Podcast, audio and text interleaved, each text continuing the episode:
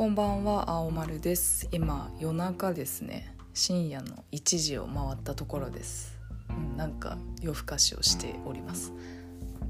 今日はですね悪口について話したいと思います。でまあ結論から言うと、まあ、私は悪口が嫌いだという話なんですがあのこれからこういろいろ話そうとしていることは悪口に対する悪口みたいな感じであのループに入りそうな話になるんですけど、まあ、ちょっとね悪口の定義とかあの、まあ、どういうことに対して向けられてる悪口が嫌いなのかっていうところをお話しできればと思います。えっと、まず何をもって悪口と私が定義しているかというと,、えっとこうマイナスなことを言うことイコール悪口ではないというのが、まあ、まず第一にあります。で、まあ、世の中いろんなこうマイナスなこととかこう自分をあのこう傷つけたりだとか自分の思考に合わないことっていっぱいあると思うんですけど、まあ、それに対してこう苦言を呈するとか、まあ、それが全てあの嫌いなことあ、まあ、イコール悪口だっていうつもりはなくてじゃあ何かというとあのそれその悪口を言う対象に対してこうそれを改善する措置を何もするつもりがないのにマイナス発言を言い続けるっていうのは悪口というふうにあの定義していると思っていただければと思います。まあ、要はネガティブな発言をずっとしてるっていうそういう感じですね。あのよくあるのがこうなんか悩みを人に聞いてもらおうとこう友達とかを呼び出して自分の悩みを言うんだけどその友達がこう解決できるようなこうしたらいいんじゃないみたいなことを言ってもそれをこう受け付けずにあの自分のの悩みを言うことに目的が置かれているのでそうその場はなんかその呼ばれた友達にとってはなんかもう時間の浪費でしかないみたいなあのなんかそういう状況をイメージしてもらえるとなんとなくあそれを悪口と言ってるんだなって思ってもらえると思うんですけどあの昔ですねまだ学生の頃になんかあのカフェで勉強をしていた時に近くにこう女性のグループかなあ、まうん、あの結構お姉様方のグループだったんですけどあのすごいもうなんか愚痴パラダイスみたいな感じででそれをこう楽しくやんや言ってる感じでもなくなんかこうみんなこう眉間にしわを寄せてこう多分職場の人の、まあ、その場にいない人の話だったような記憶があるんですけどあのなんかすごい勢いだったんですよね。その何人ぐらいだったかな？34人だったと思うんですけどで、まあ、当然ながらその悪口大会は、まあ、その場にいない誰かの話なわけなんですけどその話をこう勉強の手を止め聞いていた当時の20代前半ぐらいだった私はあのあこういう悪口はこう自分で何も生み出せなくなった人がするもんなのかなっていうのを あの思った記憶があるんですよね。でそうそれは何かというとこう自分で何かを生み出し続けてる人ってそれでもう忙しいはずででその特にこう改善をするつもりもない人のマイナスな部分をこう何時間にもわたり話すということはあのこうそういう自分で何かこう作り出すことをしてない人なんじゃないかなっていうのをその当時は思ってあこういうふうにはなりたくないなっていうふうにぼんやり思ったっていうのがあの私が悪口が嫌いだっていうのにつながってるんですがあの本当にこれはですねあの当時あの私の隣で盛り上がっていたお姉様方には申し訳ないんですけどあの勝手にそういう風に位置づけただけなんであの全然違うかもしれないっていう可能性はあの全然あると思うんで別にあの彼女たちへの悪口ではないです。はい、であのただですねあの悪口自体がかなりのエンタメ性を持っているというのもまあ普通にわかる。で同じ会社にいる人たちと会社の悪口を言うとかあの上司の悪口を言うみたいなのが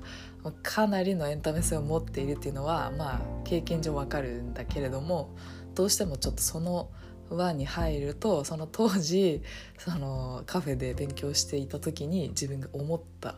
ことがこうパッとよぎってしまってあちょっとその輪にはどうしても入りたくないなっていう気持ちになってしまうっていうところなんですよね。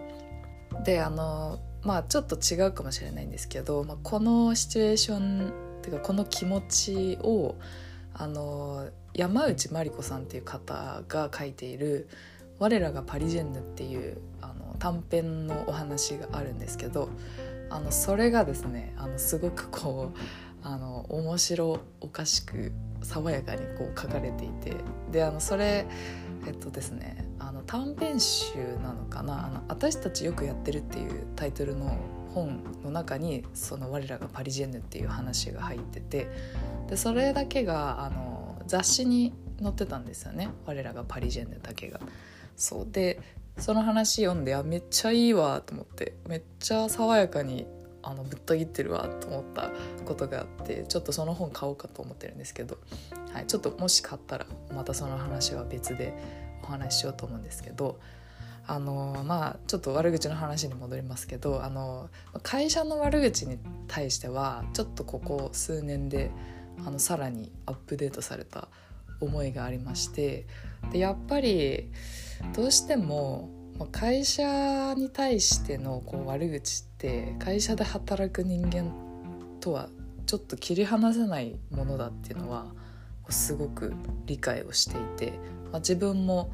あの転職をして前の会社にいた時もそうだったし